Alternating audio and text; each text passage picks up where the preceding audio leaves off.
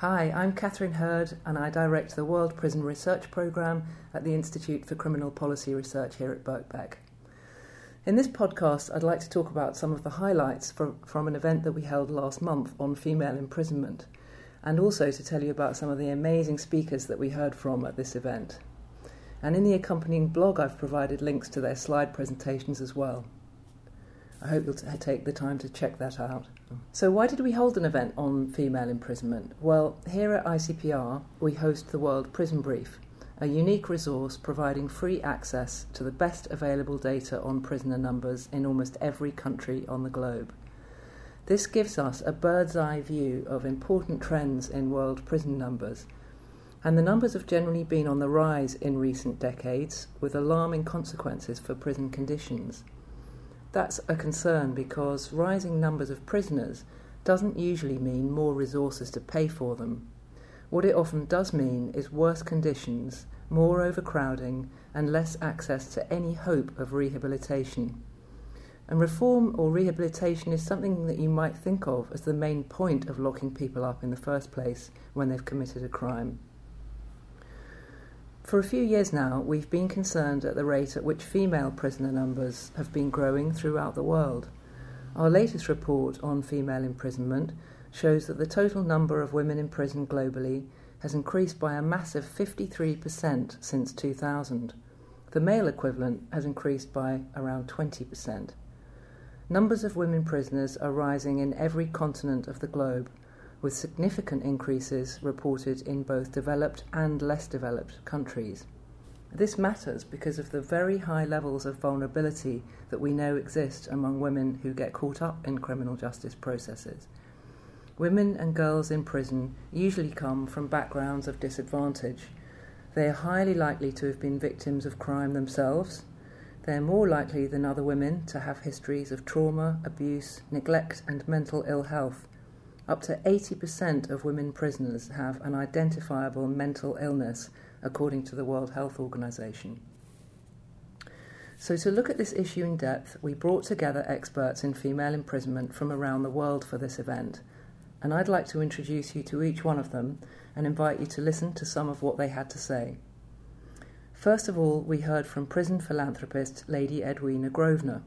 Edwina has worked in criminal justice reform for more than 20 years now, and for my money, her most groundbreaking and vital contribution has been to champion what's called trauma informed practice, recognising and giving proper attention to the high levels of trauma, abuse, and harm that women prisoners have already experienced before their custody journey even begins.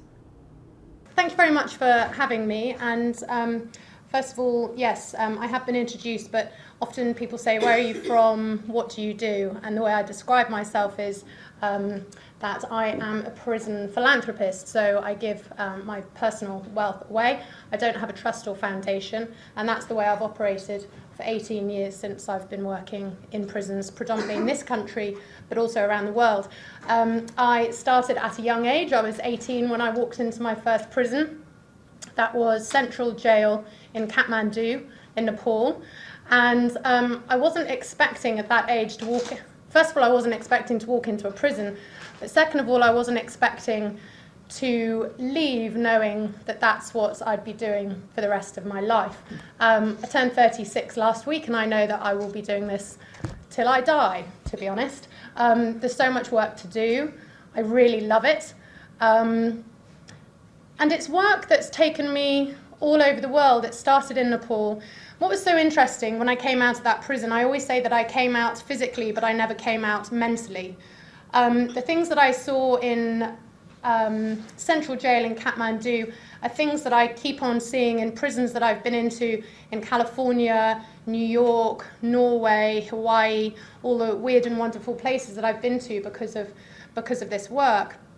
And in a way, I think it's sad that all these issues seem to be the same, whether it's domestic violence, abuse, poverty, addiction, women being sort of controlled by men predominantly, committing their crimes predominantly because there's a man controlling them somewhere, whether it's a pimp or a, um, a drug dealer. But then at the same time, I'm also sort of filled with optimism in the fact that the global issue is the same. And if we're all facing and fighting the same battles, then surely as a collective we can probably move more than if we were just working in isolation with different problems in different countries. Um, after Nepal, I worked in Styal Prison up in Manchester, which is a women's prison in Manchester, some of you all know. And I went in there having studied criminology and sociology and criminal behaviour actually in Australia. And, um, and I, I was so shocked that uh, the government thought that they could organise things in such a way that things would get better in this environment. So I, you know, I was in my early 20s and I thought, well, I must have missed something because clearly I'm in my early 20s. I don't know very much other than what I've sort of um, learned at university. Um, but I can clearly see that this is not really going to lead most of these people to get better. So I thought, well, someone somewhere doesn't know what's going on. So I thought, how do I get myself into the corridors of power and start becoming a nuisance? and um, make sure that the people at the top kind of know what's going on, because then surely if they could be told, they would be horrified, um, and then everything would be fixed. Uh, I, I, did end up working in the House of Lords um, for a time, and I learnt a lot. But I also learnt that whilst there were lots of people, some of whom are in this room, that are very passionate about it and care, um, there's also a sort of that sense of that's so few women. You know, it's the men that keep me awake at night. It's the men's estate that's in free fall. So, like, that's kind of okay. The fact that people can say that out loud and not think that it's, that it's weird is slightly strange, I thought.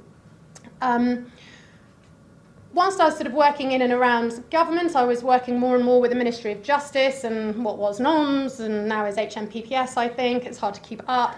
Um, I also learned about the third sector organisations that really prop up the system.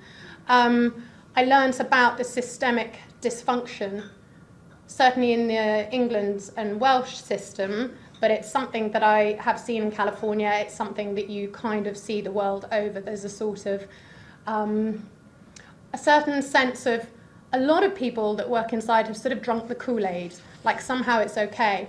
I was in Pelican Bay prison a couple of weeks ago, um, a state supermax for men in Northern California, and um, the man that I was with sort of said, you know, it's not that bad, is it? It's quite clean. I mean, this is purported to be one of the worst prisons in the whole of America.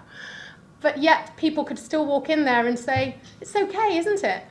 I saw men sitting in cages. I didn't think that was okay. There was officers walking around with guns. I didn't think that was okay.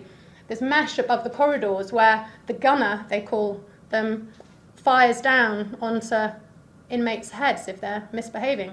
I didn't think that was okay. I didn't really think anything about this place was okay, but you know, there's a certain amount of blindness that happens, and, and I often say to people, it's it's not the um, the self harm, the suicide, the abuse, that sort of gets me anymore. Of course, it still gets me, but actually, what really scares me is the human being's ability to not see anymore.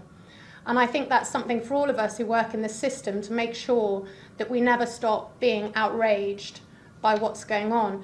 Um, yes, I also get asked the whole time, well, yes, Edwina, that's great, but what about the men? And I, and I think it's a really unhelpful narrative to pitch this as a male female thing. You know, it's um, a human problem and we need a humane answer. If I was talking about children to someone, they'd never say, What about the old people?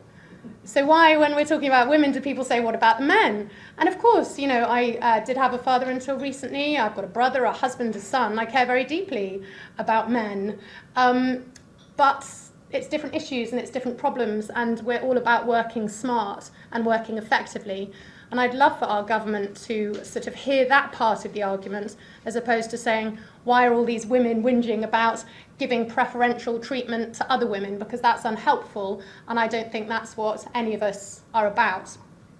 Um, so, why are things getting worse? Well, uh, in our country, um, I think it's sort of quite obvious. We're sort of slightly obsessed with locking people up. 84% of our women in this country are in for non-violent crimes. I don't think that's okay.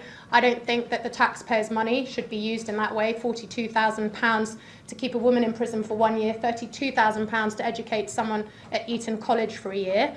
Um, these women come out more likely to reoffend or more likely to offend, and their children go into care economically it doesn't stack up. So when people aren't interested in emotional arguments, I'm then still slightly amazed how some people don't care about the economic argument. which um, it's a colossal waste of money in my eyes. Um, my big thing, uh, sort of in the last two years, of course, the um, trauma informed side of things, working in a trauma informed way with people, which could be applied to schools, could be applied to hospitals, it, it could be applied to anyone working with a human being that I think pretty much uh, captures all of us. I met Stephanie Covington and I was really taken aback by her work. She works, she's um, from America and she leads on gender specific studies and gender specific ways of working, and she's big on the trauma informed agenda. I had to go to California to see the work that she did. Um, I went into the Californian women's prisons, and it became very obvious very quickly that she was onto something. I came back to England and said to the um, head of the prison service, we only have 12 women's prisons in this country. We only have 4,000 women in prisons, roughly, in England and Wales. They had about 4,000 women under one roof. And I said to him, you know, wouldn't it be brilliant? Can't we bring this across the pond and get it going? Simple. And he, of course, said, well, Edwina, there's no money. And I said, well, I'll pay for it. And then he went, okay, well, who would organise it? Who would? And I said, well, I would do it. And he went, I don't think I gave him anywhere else left to hide. So he sort of went, Okay, I said, I'd need your backing though. Um, I then checked in with all the number one governors to see if they were interested. They all said they were. So I brought Stephanie over and we um, delivered the training on site so that the officers didn't have to leave their prisons because, of course, with the understaffing, that's difficult. That started two years ago. Um, every six months, Stephanie would come over from California on the one hand, it's about training the staff and getting your environment, environment trauma informed, but it's also about training the women up themselves in order to facilitate the groups. There was a big sort of culturally, that's not really what we do. And of course, these are all the problems that Stephanie faced in California. And what we know is that when you demedicalize this stuff, that can often threaten people. Um, the women want to be taught by their peers. They have survived the trauma. They're able to carry each other's trauma. They're able to do it. The research says so. Um, we have three women's prisons now running healing trauma. For men, it's not called healing trauma, it's called building resilience. For women, it's five sessions. For men, it's longer. That's where the gender specific aspect comes in. I was horrified to learn that in our mental health treatment services um, and our addiction services in this country, we don't address trauma. We don't. We just don't. I thought that had been made up. I thought maybe that I'd made it up somewhere along the line until I spoke with people at the NHS and I said, this can't be true. And they said, well, it is. So I think there's a big thing, certainly in this country, to move towards more of that trauma informed working. And the gender specific aspect is not about man bashing and it's not about preferential treatment, it's about working smarter. So I think I should probably stop there before it turns Thank into you. a rant. No. Thank you. Thank you. Thanks, everyone. Next, we're going to hear from Roy Walmsley, the founder and director of the World Prison Brief. Roy presented the key data from his report, the fourth edition of the World Female Imprisonment List.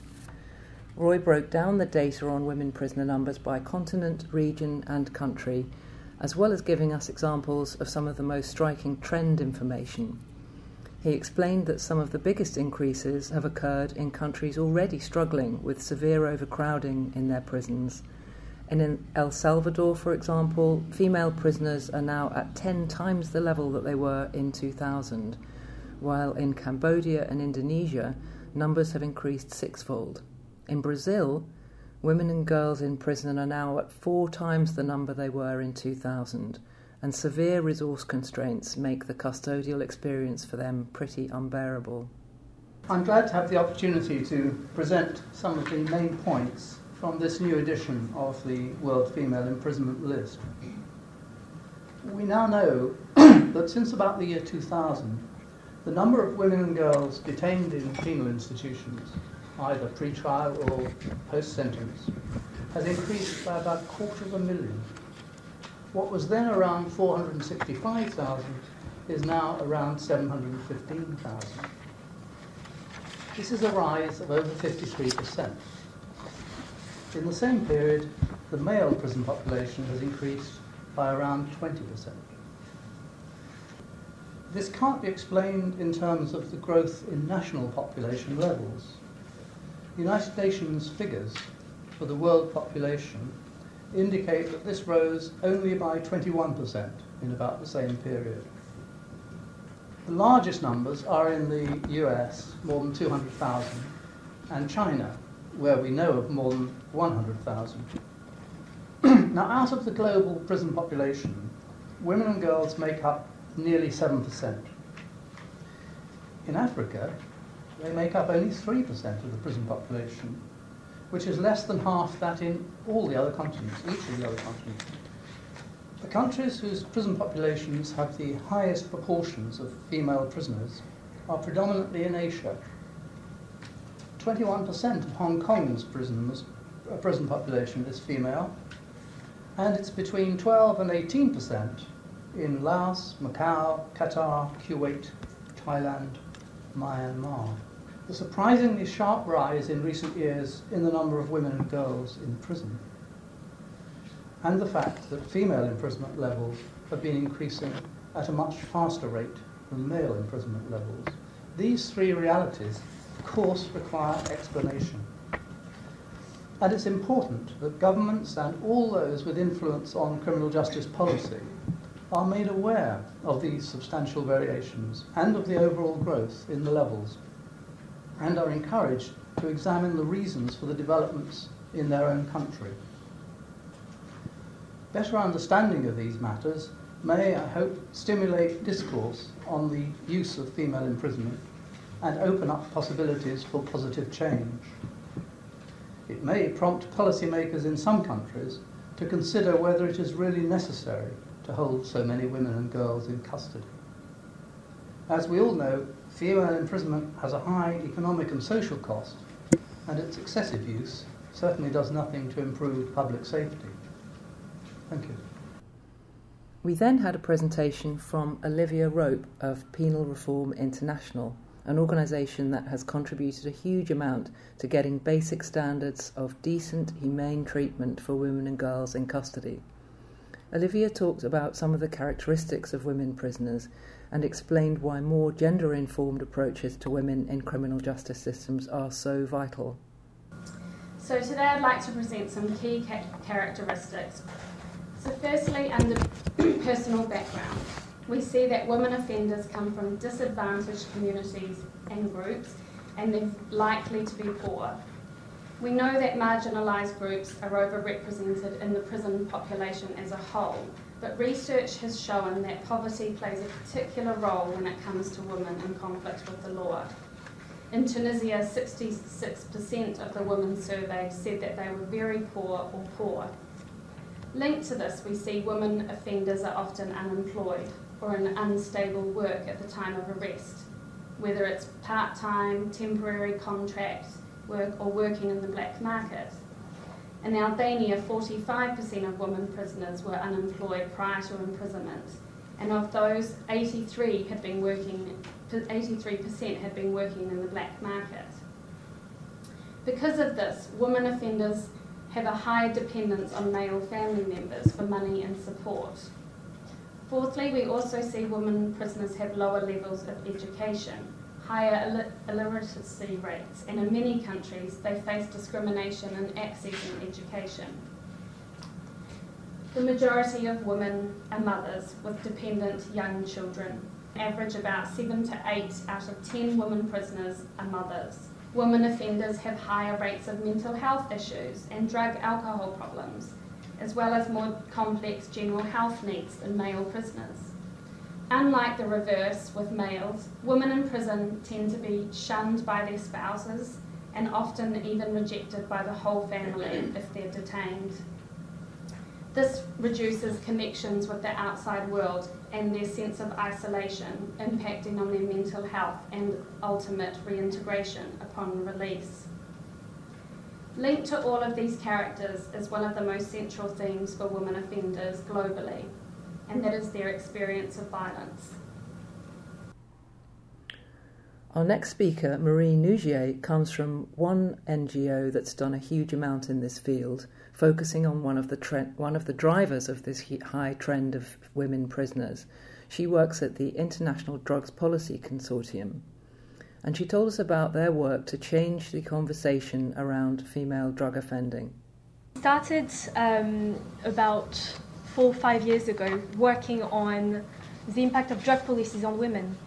And what we've seen in our work is that um, punitive drug laws had a very strict and very, very severe impact on women and the female prison, uh, prison incarceration rates. So, so, you know, that's been said before, but today women are the fastest growing prison population around the world. Uh, and in many areas, this is really very much driven by repressive drug policies we started to look at the profile of these women, and you'll see that a lot of the things I'm going to say are very much in line with what Olivia has just presented from uh, the trends around the world. Um, but you know, you can also ask, has this strategy been effective at curbing the illicit drug market? Because the strategy of the war on drugs that has been implemented around the world, but in particular in the American continent, was around eradicating the illicit drug trade. So, has incarcerating loads of women actually been effective at curbing the drug market? We know the answer, no. Um, so, you know, no suspense there.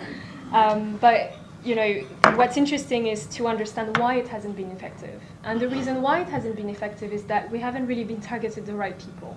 So instead of focusing on high level criminals, on violent crimes, we've actually been focusing on the people at the lowest level of the drug trafficking chain um, mostly they are low-level offenders, they're non-violent offenders, and very often they're first-time offenders.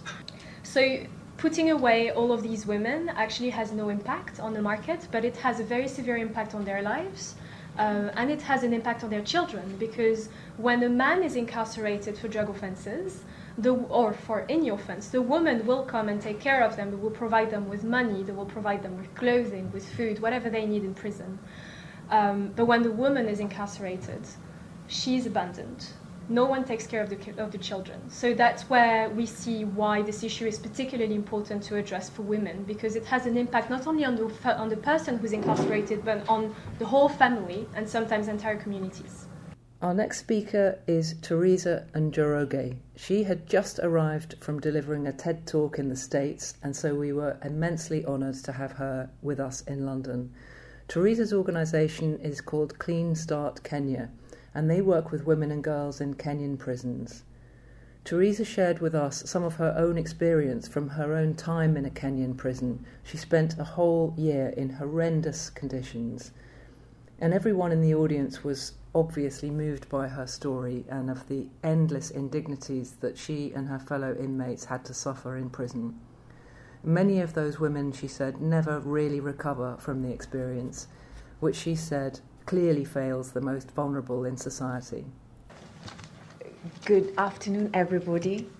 It's such an honor and a pleasure for me to be here. Thank you so very much, Catherine, for the invite and having me here. And I mean those words from the depth of my heart that I'm truly honored to be here today and I say that because coincidentally, I'm celebrating my sixth year anniversary since release from the largest correctional facility for women in Kenya, um, Langata Women Maximum Prison. So, I mean, I serve time with women just like me who are still locked at Langata Women Maximum Prison and couldn't have this opportunity. And that's why I do not take this chance for being here and discussing something that's very close to our hearts, um, with a soft spot for most of us, to women um, who are affected by the criminal justice system. And um, I had a quote actually uh, to accompany this. You know, it is only after slavery and prison that the sweetest appreciation of freedom can come. I cannot start to tell you how much those women would value an opportunity to just leave those gates and rebuild their lives. Um, I was released on 4th of November 2011, um, and the journey since my arrest in January of 2009 was one of the most horrendous, just for lack of a word, you know, to put it. I, I, I was a banker for close to 10 years, a career that I loved passionately. Um, having, you know, built it up from watching my dad, who was a career banker for close to three decades.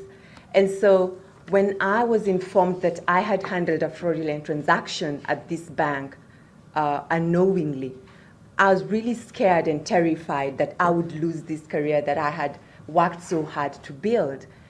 But what followed was even shocking and more terrifying than I had ever imagined. Arrested, maliciously charged, and the prosecution followed immediately after. The absurdity of this all was the arresting officer saying to me, if you could give us 10,000 US dollars, this case could disappear just like that. And I thought, you've arrested me knowing very well I didn't commit this crime. And here you are asking me to give you $10,000 and the for the case to disappear.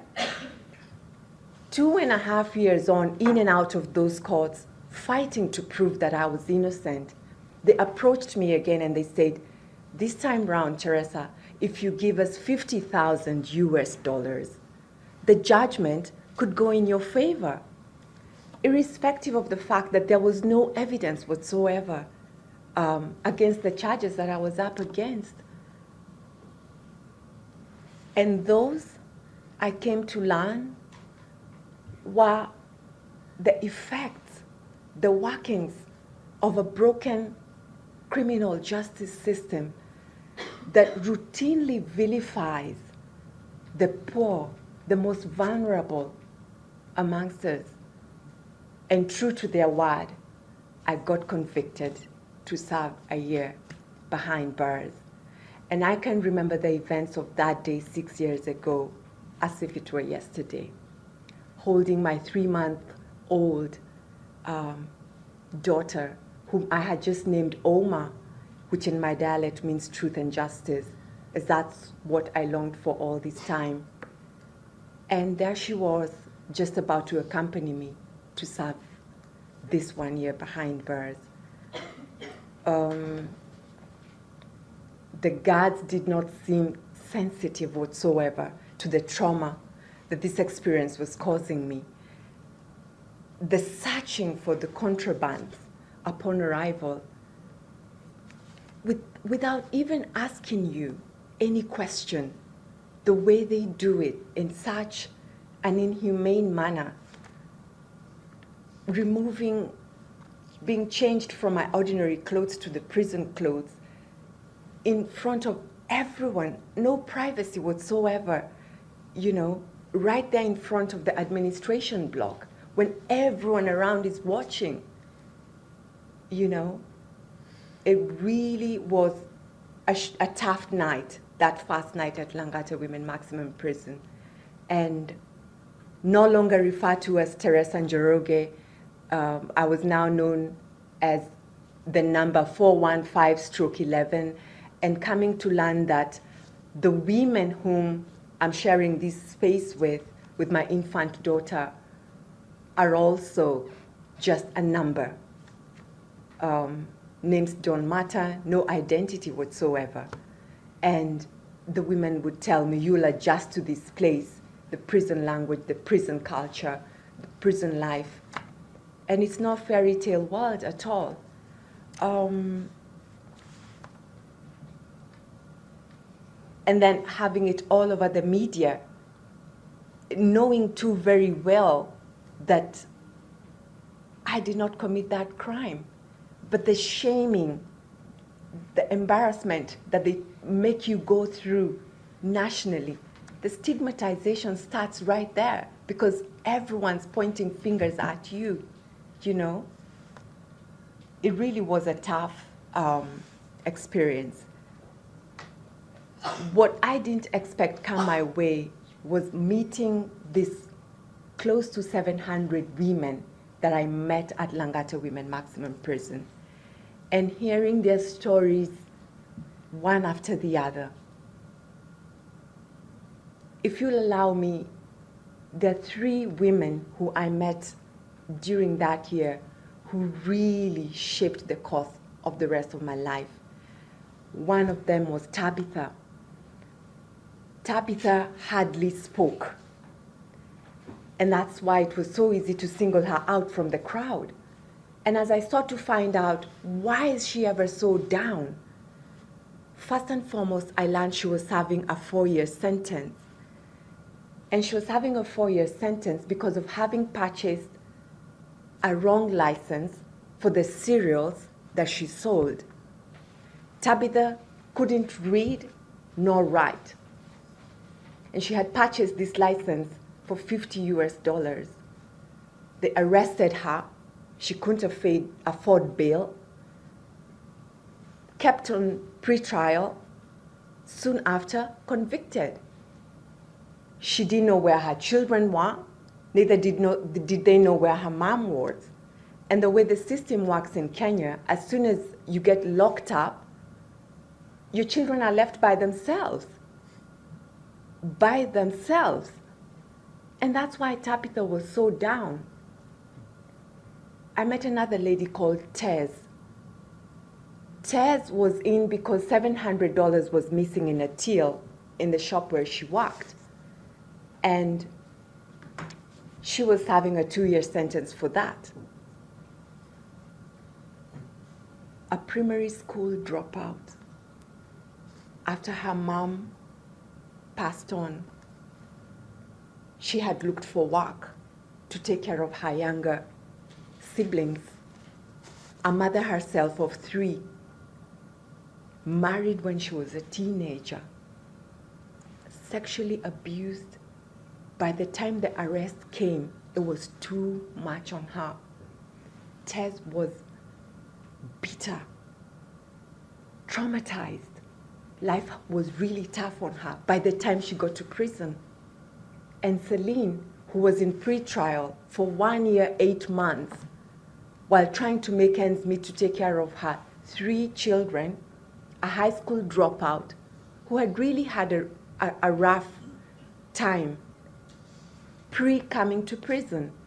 And as, as I listened to story after story of these close to 700 women, you know, I felt and understood their heart and pain. And I learned that crime was not what really brought these women to prison. Far from it. It started with the lack of education, whose supply and quality is not equal for all. It starts with the lack of economic opportunities, which pushes these women to the petty survival crimes. The broken health system, the broken criminal justice system, the broken social justice system. If any of these poor women fall through any of these cracks, the bottom of that chasm is a prison period.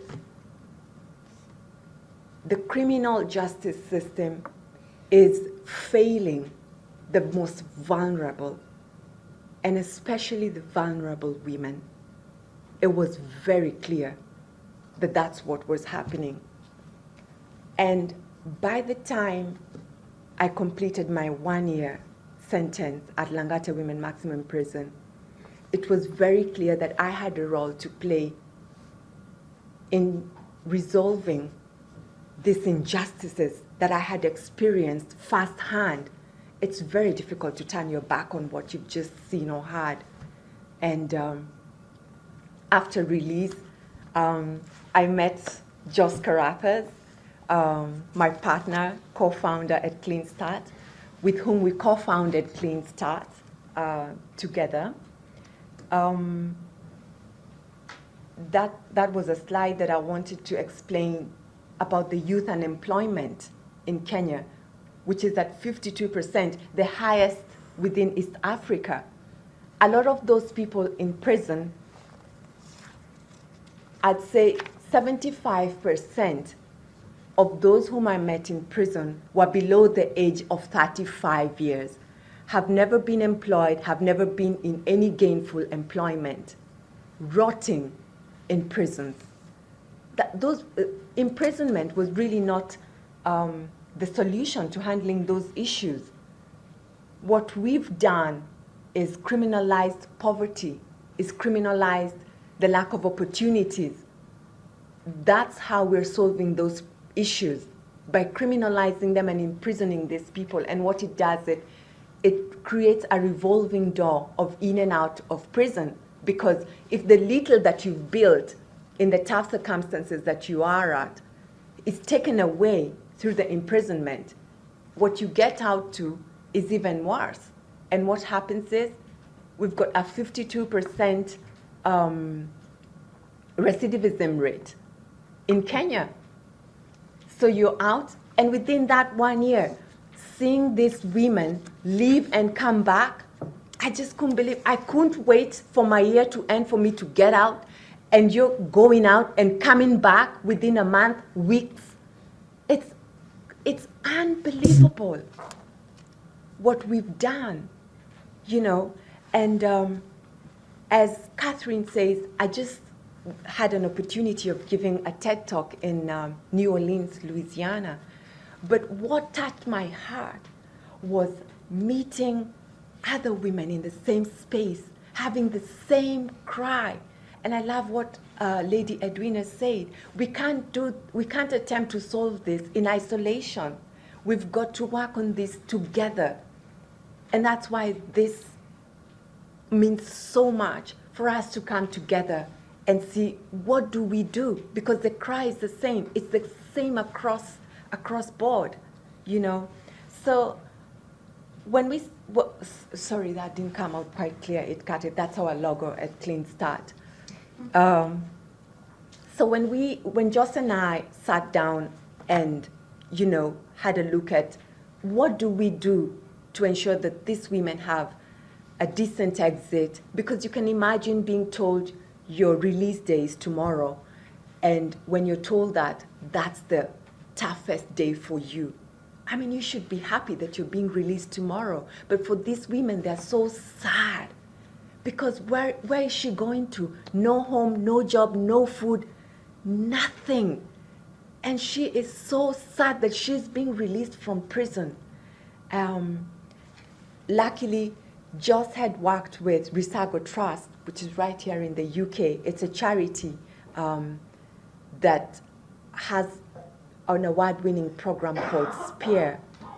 Uh, apparently, they've just won an, a royal award, um, the Princess Training Award that they, they won very recently. And Spe- what Spear does is it coaches um, its target beneficiaries on, you know, a six, it's a six week course that changes their mindsets, uh, attitudes, and behaviors. And we journey with them through these six weeks presentation skills, belief in themselves, and just try and raise those attitudes and self esteems up. Because I can assure you, if you've not taken a bath for three months or so because there's no water, you have no soap, sanitary towels, you've got to cut your mattress, the thin mattress that you've got, or you've got to share panties. I mean, allow me to just share some of these issues that we sometimes think do not even exist, but firsthand experiencing it and knowing that if no one comes to visit me and bring me those sanitary towels, it will be bad. And seeing these women serve 20, 30, 40 years on end with no one coming. It takes away your self esteem. So, Spear is all about raising those self esteems back up um, and getting them to dream to the best level of what do you want to achieve in life? Who do you want to be in life? Because you can be that. And it's quite some investment to get someone who's really been beaten, you know, back up to that level. So it's a lot of investment that we have to make at Clean Start we have to first invest in the spear coaches who have to then come into the prisons, train the officers, train the women and the juvenile girls, and we're yet to, you know, move over to the boys and men, you know, as well. But this is where we've started because we understand this much more better. And it, we've learned that it doesn't make any sense to just invest in the women and the juvenile girls if you're not investing in the officers and the system you know. So a lot of investment goes in there through the SPEAR program. And then we've got to do it two way. We've got to prepare the outside as well. We've got to do a lot of advocacy because the stigmatization of women and these juvenile girls coming out of prison is so high. One of my friends, after serving a five year sentence, could not complete a year outside because of the stigmatization. She committed suicide. How do you do five years in prison and you can't complete one year outside? I mean, we can't be that bad. We've got to be, you know, accommodating and tolerant of these people and accord them that second chance that they genuinely seek for, you know. So we do a lot of investment on the outside on advocacy, um, speaking to the corporates uh, and, and letting them know that, you know what, um, would like you to hire some of um, these women and girls whom we've invested in, would like you to sponsor some of them to get back into education. And I'm so happy to say that Ted, uh, who was a primary school dropout, uh, courtesy to one of our funders, is now back in school. She's sitting her high school exams, a brilliant, brilliant girl. Oh my, she's a writer as well. And you can see if they are given these chances, what they can become, you know. Um, and of course, entrepreneurship. So these are the three areas we transition them back into employment, education, and entrepreneurship. And of course, it involves a lot of uh, speaking to the small medium enterprises, organizations that can come on board, and funds, funders who can, you know, get their education going. Um, that's what Clean Start is really working so hard to get going. Um, of course, we're partnering with probation and aftercare because these are arms of the government that should be working with to bring the halfway houses that these women should go into, um, policy changes, and just making sure that we work together to ensure smooth transition. Uh, signing MOUs with Kenya Prison Service to make sure that you know we're in agreement of the sort of rehabilitation we want to bring in within the system and, and, and for the girls and women. Um, it's, it, it's quite some work, um, but I must say it's, it's, it's truly been a fulfilling journey, uh, uh, Joss and I would say, uh, seeing the recidivism rates come to zero for the women whom we've given these opportunities. We have regular get togethers for those who've left prison. We love to call them overcomers. That's what we call them in Kenya. We call them overcomers. For instance, 9th of December, we have a get together, and that's another program that really runs very well for us. just making sure that they have a sense of community together uh, when they leave. And of course, uh, peer mentoring. It's really uh, powerful for those on the inside, seeing those who've already left um, you know, bounce back and then come back and be the coaches as well. And, and it's such a sustainable one when we who've been through the system are now going back to take the other women and say, you know what, I did this, you can do this as well. Yeah. So um, for me, to end on this, I just say, we can do this, we've got to do this, and we must do it together. Thank you. We then welcomed Madhurima Dhanuka from the Commonwealth Human Rights Institute in India. Her presentation brought a sharp focus onto one hugely avoidable cause of high prisoner numbers, and that is the overuse of pre-trial imprisonment. Madhurima told us about how this problem affects women in India and she also described the psychological damage that prison causes many women, and again describes needlessly humiliating conditions that take away women's dignity when in prison, leaving them scarred for years after, often abandoned by their families because of the shame that they are seen to have brought. Um, it's more of a pleasure here today to talk about a topic that is not relevant only for India, where pretrial detention is 65% of our prison population, but for many countries worldwide where uh, increasingly pretrial detention is being used as um, I think the most they consider it to be the most effective way to stop offending or probably clear out the streets of criminals. And we are absolutely appalled by the whole fact. And I totally agree with you that that's something that's really coming up to be uh, an area and an aspect where countries are must focus uh, on and think of ways to actually stop the, the tendency to use that. Mm, we all know that pretrial detention is one of the worst things that can happen to a person. The detainee not only loses his freedom, but he can lose his family, his health, home, his job, and his community ties. Locking up millions of people who are presumed innocent is not only a violation of international norm, but in many cases unnecessary. We all know that a person is presumed innocent till proven guilty and pre-trial detention somehow just um, is a, uh, stands in stark violation of this principle. What makes the situation even worse is that, that most of the times those women who are held in pre-trial detention will have the charges withdrawn due to lack of lack of evidence or they are acquitted at trial and by the time they are they have been acquitted they have already served probably two or three or five years or ten years in some cases also, in a number of cases where they are actually uh, charged or uh, they are convicted, they actually have spent more time than the actual sentence would have actually been.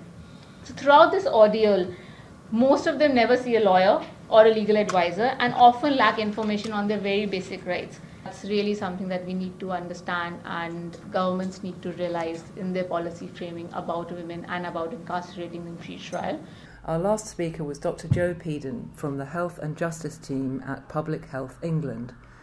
Jo has been working on an important project to develop woman centred standards of healthcare for female prisoners, something that is woefully lacking in so many of the world's prisons today.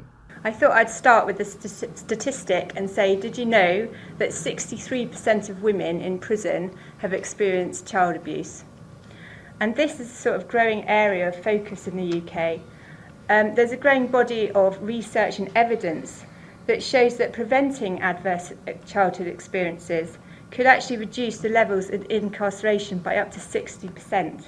So that's how important it is to address, address these issues right at the beginning and upstream prevention. Women in prison have five times the level of mental health concerns compared to the community. And under half of those women in prison have attempted suicide at some point. And I think that was really the starting point for our work at Public Health England was the rapidly rising suicide rates in the UK in prisons. So um, we started off uh, with the overarching principles. So these are the standards that we hope that all the women in prison in the UK and eventually you know, internationally to be adopted. So the evidence shows that the whole prison environment should be focused on the promoting mental health and physical well-being. So that's the sort of WHO guidance of health in prison. The um, environment needs to be trauma informed, and I really hope, Edwina, this will help reinforce what you've been doing. that you know that, that every bit of the service and every person working in the prison environment should be aware of what, what that means and how to deliver it. Um, user involvement needs to be in, integral in any interventions that take place.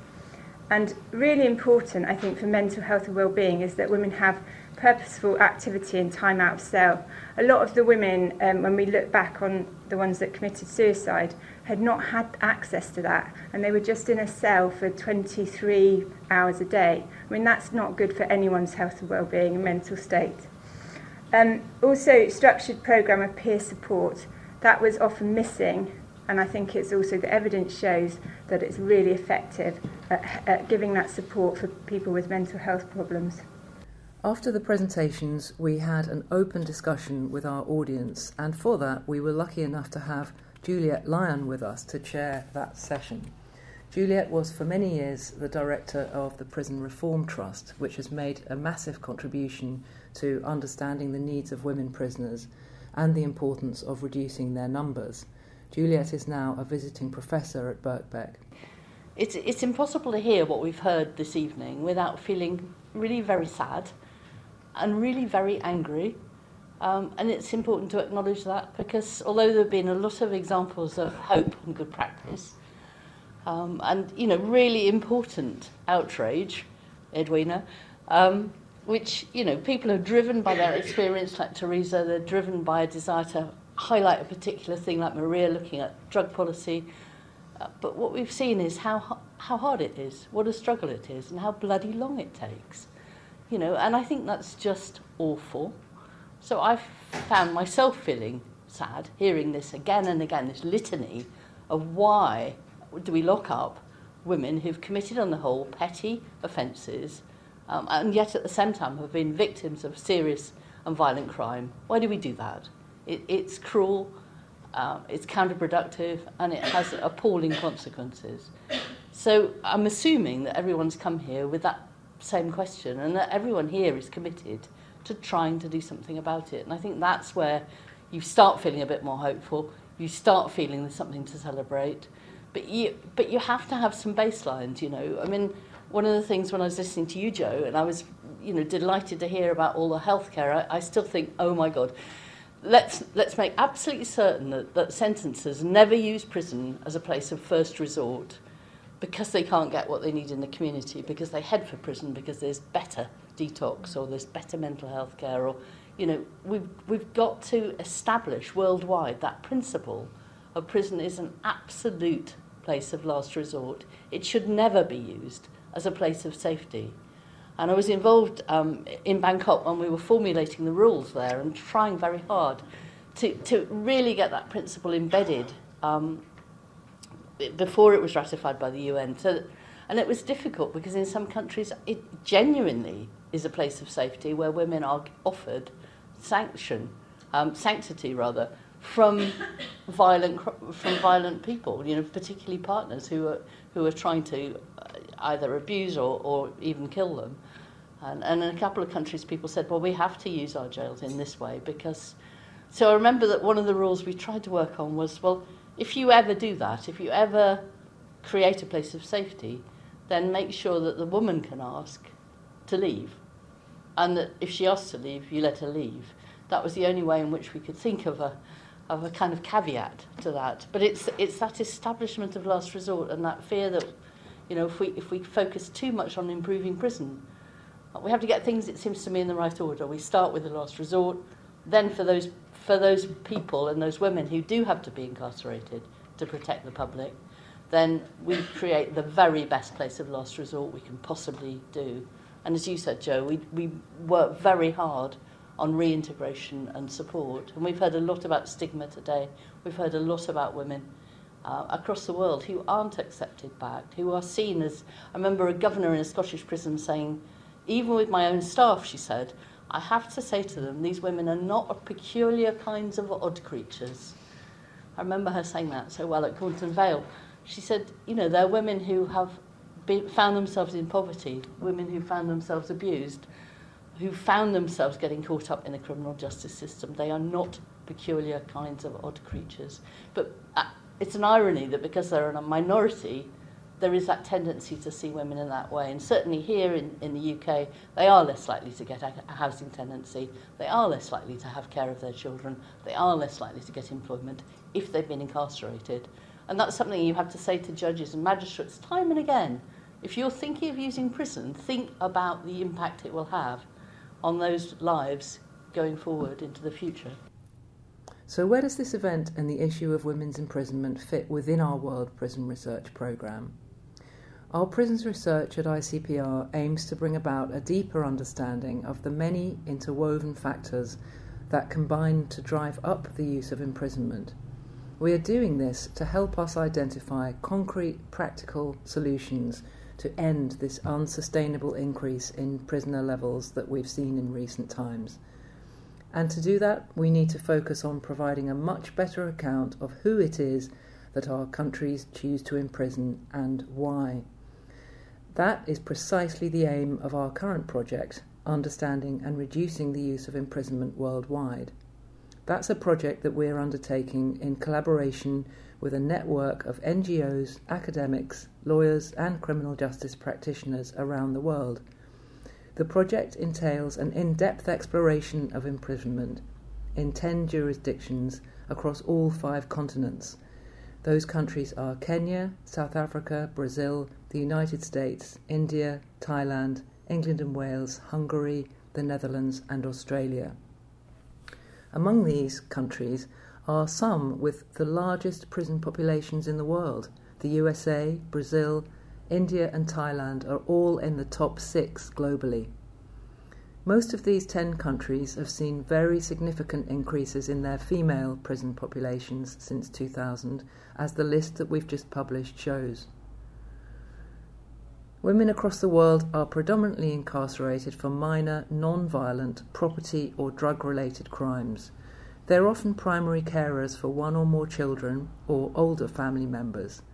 This surely suggests that the economic and social costs of imprisoning women will, in most cases, outweigh the supposed benefits. That should prompt us to look more carefully at whom we imprison and ask, in every case, why we imprison and what we expect prison to achieve. Thanks for listening.